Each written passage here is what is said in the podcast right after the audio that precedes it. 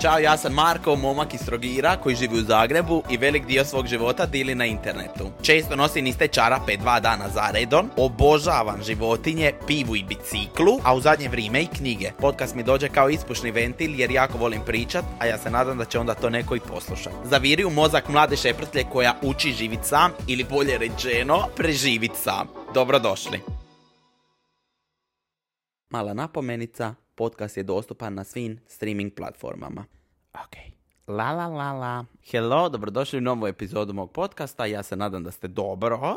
Trenutno je 10 sati na večer, nedjelja 22. svibnja. Ispred mene se nalazi mirisna svića, jedno 12 ljudi dragi ručnika za tuširanje i jedno ne pretjerujem 45 čarapa koji se suše bijele boje. Vrlo sam ponosan na sebe jer sam opra bijele ručnike i bijele čarape na 90 stupnjeva kao pravi dečec. A zašto vam to govorim? Prvo zato što je to običaj u ovom podcastu predstavi di se nalazim. Vratit ću se malo na ovo di se trenutno nalazim, samo da vam kažem da je ovo slaganje čarapa vrlo povezano sa današnjom epizodom, jer je ovo epizoda koja se zove Sam u velikom gradu. Epizoda o mom preseljenju u Zagreb, pa sam odlučio malo napraviti vibe kako mi je bilo to kad sam se tek preselio, pa da čisto mogu znati šta sam proživljava. Spakira sam u stanu uh, sve za pasa, dolazi mi vrlo, vrlo brzo pesek. Imam par stvari koje moram izbaciti prije nego što on dođe, odnosno ona, zato što je malo kaotično, ima svega i svačega. Ispred mene se nalazi printer kojeg sam kupio i još ga nisam postavio na misto, platno za slikanje iz nekog razloga, iz kante za smeće mi toliko smrdi, moram je baciti, ali već nekako danima to odgađa, ni kod mene to tako funkcionira da ja kažem sam sebi, ej, danas ćeš baciti smeće, ali nekako uvijek zaboravim baciti to smeće, pa lagano dok krene smrad, pa kad smrad postane nepodnošljiv, onda se sam uh, sitim, ok Marko, možda bi stvarno trebao izbaciti to smeće. A ne znam, hoćete čut u pozadini klimu, ali u stanu je 38 stupnjeva i baš moram rashladiti stan moje preseljenje u Zagreb je planirano već e, jako, jako dugo i sad sa nekakvih tri nešto godine ovdje i mogu vam reći da je to bila jedna od najboljih odluka mog života. Preselit se u veliki grad je bila moja želja od malena i da ja radim sam i da živim sam i nekako ja nikad nisam imao taj moment da želim živjeti sa roditeljima, nego je u mojoj glavi bila samo želja da oden čin napunim 18 godina. To se nije tako dogodilo, ali se dogodilo možda godinu dana odmah nakon. Sa 19 godina sam ja, ljudi dragi, odselija iz kuće. Ko šta velika većina zna, živija sam u malom gradu od 10.000 stanovnika Trogiru, predivno me, obožavam ga, ali ja sam se malo zasitio. Ja sam nekako uvijek govorio za sebe da sam tip koji je za velike gradove, za e, to da mogu se vozati u automobilu jedno 45 minuta i još da ne dođem do kraja grada. Nekako je mene vozilo to i palilo me na neki čudni način da živim sam. Nalazimo se sada u četvrtom srednje, kada sam ja definitivnu odluku donija da ja neću ići na fakultet, nego sam odlučio otići u Zagreb. Kako sam ja odlučio i zašto sam došla do te odluke, ja nisam ima pojma, samo je u mojoj glavi bilo ja želim otići. Bilo bi super nakon srednje odmah otići, nakon što riješim maturu, dok sam još mislija da ću uspjeti sve položiti, sam sebi sam rekao, pa dobro, kad položiš maturu, želiš pauzirati, ne želiš na fakultet. E, tu dolazi problem broj jedan koji se zove kako roditeljima reći da ne želiš upisati fakultet. Da nakon uh, srednje strukovne škole želiš otići u Zagreb sam sa 19 godina naći stan i krenit raditi društvene mreže. Pritom od tih društvenih mreža još nisi ima neka sigurna primanja, nemaš ni dan danas, ali si rekao ok, ja bi glavom kroz zid, ja idem. Moram priznat da je u mojoj glavi to bilo toliko vrlo jednostavno, da sad kad malo stanem i promislim dok ovo izgovaram, ja sam stvarno bio čudak. Ja sam svojima rekao, ok ljudi, ja ode. I ono, nisam sekunde promislija šta mi možda može biti loše. Meni ko meni je drago da nisam promislija jer ja za sve u životu odletim glavom kroz i evo da vam pravo kažem još uvijek nisam dobija preveliku čvorugu da sam sta. Dolazim do matere Ičeće i kažem ja vam u 12. mjesec celim u Zagreb. Moramo naći stan i ja idem. I oni naravno, pošto znaju kakav sam ja kralj, da ću ja stvarno otići, kažu ok, ajde da ti pomognem u tome. I stvarno ja sam rješava srednju školu, ima sam tako te epizode da sam se trudio učiti za maturu, ali stvarno me nije išlo i nisam volio tu maturu, nije mi se sviđala. Položio sam matematiku i engleski, hrvatski sam ljosnija na državnoj maturi radi eseja i ja svoju srednju strukovnu školu završim sa završnim radom i kažem roditeljima to je to. Zadnji dan srednje škole, sjećam se tog rastanka, posipali smo se svi brašnom jajima, ne znam je li to običaj u vašem gradu. Odemo u dućan, svi okolni dućani ostanu bez brašna i jaja jer, i vode, jer se mi svi ispolivamo ko debili i napravimo sebi tijesto na glavi. Sjećam se tog plakanja kao kako ćemo mi jedno bez drugih, gotova srednja škola, mi smo sad sami, idemo sami u život, bla bla bla bla bla. Sad kad gledam na to, opet ću potvrditi da je najbolja odluka mog života to preseljenje i samački život. Mm, kod preseljenja me je mučila jedna stvar koja mi je bila uh, baš ono na pameti dugo vremena i to je bila možda jedina kočnica u mojoj glavi, a to je novac. Ko što sam vam rekao, ja stvarno nikad u životu, evo i dan danas ovdje živim tri nešto godine i život mi funkcionira skroz ok, ali ja nemam sigurna stalna primanja, imam mjesece kada ću zaraditi jako dobro i mislim da ćemo u jednoj od izvinite, češem si ruku. Pričat ćemo sigurno o novcu. Stvarno imam mjesece kad sam zadovoljan s time kako sam uh, novce obrnija, a onda imam mjesece di stane ono, uh Marko, možda si u minusu, tipa sada sam 320 kuna u minusu na tekućem računu i čekam svoju plaću ko zeba sunca. Dosta je to bilo riskantno za odlučit i novac je bila jedina kočnica. Ja sam to sebe riješio na način da uh, u Zagreb nisam ti ja otići do onog trenutka kad nemam lovu za šest mjeseci života da sve stane. Da mi sad stane apsolutno svaka suradnja i odluči me otpratiti svih 300 i nešto plus tisuća ljudi koji mene prati, da sam ja šest mjeseci siguran da mogu pronaći posal i da mogu sebi život srediti. Znači da ne zaradi ni jedne kune u, u tih šest mjeseci, ja sam ok. To je bio jedini uvjet kojeg sam ima i tog uvjeta sam se drža kad sam skupio novce da mogu priseliti u Zagreb. Rekao sam to je to, idemo tražiti stan. Stan je nešto šta kad seliš iz malog grada u veliki grad, da ja nisam očekiva da će biti problem, a bija je najveći problem. Prvog 12. sam ima želju biti u Zagrebu. Ja sam vam ljudi dragi našla svoj prvi stan deset dana prije preseljenja u Zagreb. Kod mene nije bilo kao mogućnosti ja neću otići nego ću sačekat da nađem stan, nego je bilo ja selim pa makar ja spava u rođaka prvih deset dana. Ja sam našla stan na Trešnjevci. Moram vam priznat da od uh, tog cijelog preseljenja je najstresnija situacija bila upravo ta kod pronalaska stana. Zašto?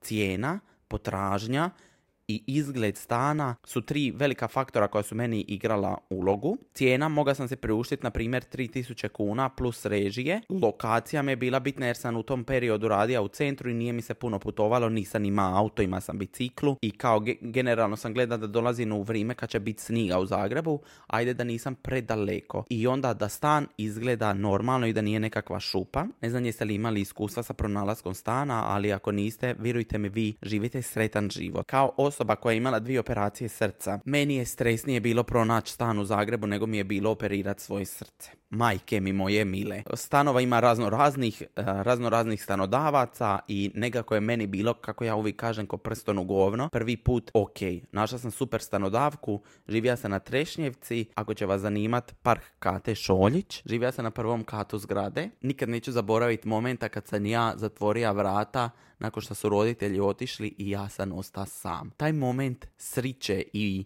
kod da sam osvoja cijeli svit jer živim sam i nema više mame i tate i nema više ej Marko jesi skupija čarape, jesi li jeja, jesi li pija ili bilo šta drugo. U tom trenutku, nakon što sam ja zatvorio vrata i zaključa se sam prvi put u svom stanu kojeg ja plaćam i rentu plaćam, to je bio moment gdje sam ja rekao, ok, ja to želim. Ali, ha ha ha, nije to kraj tu priče, nije sigurno. Mm, ja nisam razmišljao kako će se moj život dalje razvijati, kako će to funkcionirati i šta sve donosi samački život, odnosno koje su to sve odgovornosti na koje ja nisam uopće ima vremena za razmišljati jer je u mojoj glavi bilo samo da se ja želim priseliti. Moram priznati da ja nisam te uh, obaveze vidja prvih tjedan dana jer prvih tjedan dana kad živiš u stanu je još uvijek sve u redu. Čak ne moraš ni oprati svoju prvu mašinu robe, makar ja jesam možemo popričati o mom prvom stanu. Dopustite mi da vam ispričam kakav je to moj prvi stan bija. Vjerujem da se neka količina ljudi sića mog prvog stana. Moj stan je bija 27 kvadrata plus 27 kvadrata terase na prvom katu. Iz nekog razloga oni su napravili zgrade koje imaju vrt na prvom katu i ja sam ima 27 kvadrata doslovno prostora ako sam tija posadit krompir. Nakon tih savršenih tjedan dana di ti nema nikakve greške u stanu i kad sam se ja smistija i svu robu ubacija, došao je period kad sam mora sam sebi kuvat. Tih prvih 5-6-7 dana kako sam bija stalno vani sa prijateljima nisam kuva. Sjećam se točno prve večeri kad sam ja došao u stan, kažem sam sebi, aj Marko sad ćeš sebi napraviti jednu juhu. Uzmem vode, napravit ću juhu iz kesice, dalmatinsku juhu koju najviše volim. Ljudi moji, ja skužim da meni plin ne radi. I kao stanem i kažem, molim, šta ja sada da radim? Znači, ja koji ne znam promijeniti plin, prvo nije plin na bocu, ja ne mogu sebi skuvati juvu. Panika. Ja zovem mamu i kažem, mama, molim te kako se pali kuvalo. Žena me gleda i kao, Marko, jebiti mamu. Nije je bilo dobro I, i nakon te epizode e, sa kuhalom sam ja svoje roditelje nazva jedno 68 tisuća puta da ih pitan ej kako funkcionira ovo? Ej možeš li mi samo objasniti kako se pere bijela roba kako se pere crna jer sam ja do sada pra sve zajedno i nisam razvaja ništa, pa je ona na jednom storiju vidjela slučajno da perem sve zajedno, dobila je žena svrav, skoro me zadavila. Kad kaže nisam ima pojma, ima sam pojma, ali nije mi bilo u glavi da će to biti toliko naporno i toliko ono nekad dosadno, da ćeš nekad morat naučit zamijeniti led žarulju, da ćeš nekad morat briniti se o tome jel ti poplavilo kupatilo ili nije. Nakon tuširanja u prvom stanu bi meni uvijek poplavilo kupatilo jer mi je tu škabina propuštala. I ja sam godinu dana svaki dan supa vodu koja je poplavljivala kupatilo ili da će ti kolo od mašine jednostavno u jednom trenutku propasti, šta ćeš onda? Ne možeš oprati robu, unutra ti je 5 kila natopljene robe od vode i ti imaš propadnuto kolo ili trenutka kad ti uleti smrdljivi Martin u stan, ti se bojiš smrdljivog Martina, ali ti nema mami i tate koji će ti to pokupit e, tad je nasta kaos. Ali da, na te neke smišne situacije jednostavno nisi pripremljen. A bila je jedna situacija koja me baš, baš pripala. To mi je dan danas vrlo stresna situacija. Jednom sam se zagrcnija u hrani i počela se gušit. I ja sam u stanu i nema nikoga da mi pomogne, da me lupi po leđima. I ja sam se sam nabija na glupu stolicu da izbijem sebi to što sam napravio. Uglavnom, da, malo je stresna ta situacija bila i to je nešto što me dan danas plaši i to mi je ostao jedini strah. Da se vratimo mi na onaj moj stan iz početka kad sam tek priselija. Spomenija sam vam da sam ima 27 kvadrata vrta. Ja prvi vikend izlazi na terasu, sunce pičilo u Zagrebu u 12. mjesec, baš je bilo lipo, ugodno. Ima sam ležaljku i leži na travi na ležaljci i pored mene prolazi ni manje ni više nego kornjača. Prolazi kornjača i ja kao, molim, odakle kornjača? Nije mogla doći susjednog vrta jer smo mi imali uh, pregrađeno zidom to. Ja shvatim da ja imam čančaru zakonom zaštićenu kornjaču u vrtu, u prvom stanu, sedam dana nakon što sam doselija, meni se kornjača pojavi ispred očiju. I ja nazovem gazaricu stana i kažem, jel vi znate da imate kornjaču u vrtu? A ona meni, da, da, da, da, ne, ne jednu, nego imaš dvi. Onda je nastala panika kako pronaći tu drugu. Gdje je ta druga, molim vas? Pa sam malo čita na internetu da kornjače se zakopavaju u zemlju u zimu, samo se ova moja još nije zakopala bila u zemlju, nego je tu kruzala po tom vrtu. Tako da sam na nja ima svoju najbolju prijateljicu kornjaču, prvih mjesec dana, onda ona ošla malo pod zemlju pa se poslije vratila. Ono što zapravo ovim želim reći je da ima toliko nepredviđenih situacija koje su nekad tako i smišne i taj a solo život mislim da je nešto najlipše što se nekome može dogoditi. Pored spomenutog plina i ove kornjače, da vam prikažem koliko nisam ima pojma o životu i šta se smije raditi i šta se ne smije raditi, je ostavljeno smeće na terasi. Koji sam ja ostavio jedno četiri dana da stoji na terasi i peti dan dolazi na terasu, dižen kesu, a ispod kese stoji stotine crviju. To sam riječio na način da sam prolija ih vrelom vodom pa su pocrkali. Dugo sam se učija na vlastitim greškama i dugo sam se učija kako to treba sve funkcionirati, da stan mora se nekad i pobrisat, da niko neće pokupiti za tebe i niko neće tebi napraviti jes, nego to se moraš sam. E, sad dolazi taj moj omiljeni dio, sve radim sam. Svaka odluka koju donesen je moja odluka, nije potaknuta mamon, taton, sestron ili s kim god da vi živite, ali evo ja sam živija sa roditeljima, nego je potaknuta isključivo i samo sa mnom. To je to što se meni užasno svidjelo. Donošenje samostalnih odluka je nešto što je mene definitivno zakovalo za Zagreb i taj dio kad možda nekad nisam ima novaca, bilo je vridno stresiranja zato što sam donosio sam svoje odluke. Sam sam odlučio kad ću dignit pinjur kojeg sam koristio za jelo, sam sam odlučio hoću li se napit za vikend ili neću, sam sam odlučio je li idem prošetati u park ili ne idem i kad ću oprat svoju robu, kad ću promijeniti posteljinu itd. itš. A za mene egomanijaka to je nešto šta vridi više od zlata. I sad ja stvarno ne želim zvučati bezobrazno, moji roditelji su jako, jako dobri i nikad mi u životu ništa nisu branili, nego sam ja preseljenjen došla do spoznaje da volim biti svoj šef i volim svoj komod. Iduća faza koja je došla pod upitnik je šta sa prijateljima koji su ostali dole, a ti si uh, otišao u Zagreb. Nakon srednje škole ja sam ostao dobar sa velikom većinom ljudi, a isto tako sam bio dobar i sa velikom većinom ljudi iz Trogira koji su išli sa mnom u osnovnu, jaslice, vrtić, baš sam ima dosta velik krug ljudi s kojima sam bio ok za družice, viđat i sve to. Završila srednja i sad čovječe ti doneseš tu odluku da želiš preseliti, ali iz svog razreda niko ne odluči otići u Zagreb, odnosno ni jedna osoba s kojom sam ja bio dobar, nije odlučila otići u Zagreb.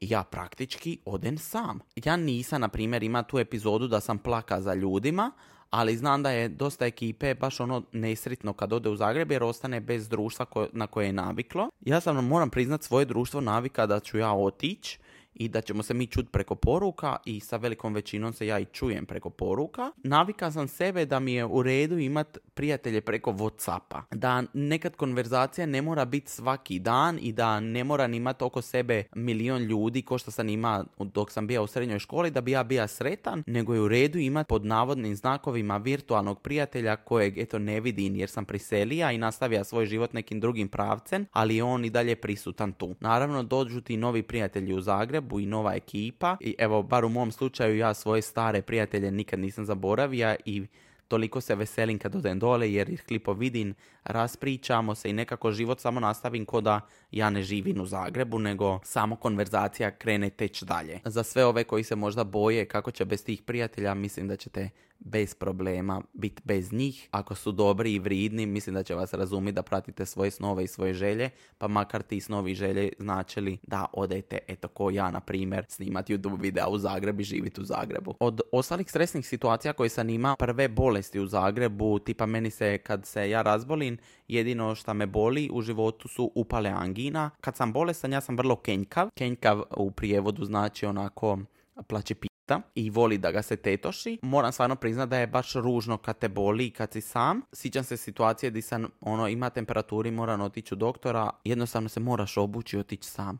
Ne možete mater naručiti, nego se moraš naručiti sam, otići, dobiti lijekove, otići sam, bolestan po te lijekove. Tako nekako ja dolazim do dijela kad sam se navika na taj samački život i počeo normalno brisat stan, normalno briniti o samom sebi, na vrijeme kuhat, na vrijeme kupit namirnice. Zavolija sam uređivanje stana. Volim šta sad svoj Zagreb mogu nazvat dom i šta sam se tu nekako skupčija i lipo mi je i uživam šta gledam u svoju orhideju sada kako cvita i palmu i kaktus, bonsai i stablo i krevetić za pasa koji dolazi. Sve te neke male sitnice mene sada vesele jer nekako kreiran svoj život. Planovi za dalje planiram ostati živjeti u Zagrebu. Još uvijek imam isti strah da će mi posal stati, još uvijek štedim ko kreten da imam za šest mjeseci života. Ima sam veliku želju otići živjeti i van Zagreba, odnosno van Hrvatske.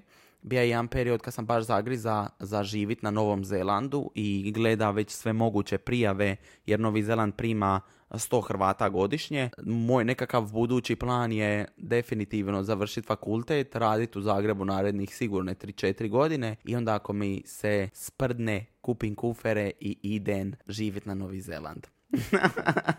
Moguće da od toga neće biti ništa jer je Novi Zeland preskupa, ja neću tamo moći biti influencer koji će pričati o tome kako se boji smrdljivih Martina, tako da to je trenutno samo neka buduća moguća želja. Moje pitanje za vas je koji je kućanski posao koji naj manje volite. Mene, na primjer, peglanje. Od toga sam odusta to nikad ne radim, ne peglam ni jednu majicu, ni jednu košulju, uvijek kroz grad šetam kod da me krava i žvakala, ali jednostavno, eto, to je nešto što ne mogu. Od kad sam počeo živjeti sam, jedina stvar koju ne radim je zapravo peglanje. Nadam se da vam se epizoda svidila. Završio bi je s time da vam kažem da ako imate želju probati taj solo život, probajte ga. Nekad je stvarno jako dobro prigrist taj strah i učiniti nešto za vas ako mislite da će vas usreći. Tako sam nekako i ja za sve iša i šta god sam osjetio da bi mi bilo lipo sam napravija. Pa koje god posljedice bile, uvijek se nekako računa mogu se vratiti doma svojima i krenuti život iz početka. Mislim da mi se to neće dogoditi i da je lipo što sam okretan i treba biti okretan i potruditi se sebi život učiniti šta bolji i šta lipši. Hvala vam što ste me poslušali, moje drage ljepotice i ljepotanovići. Čujemo se u novoj epizodi podcasta vrlo brzo. Ostanite uvijek tako divni i krasni. Ćao!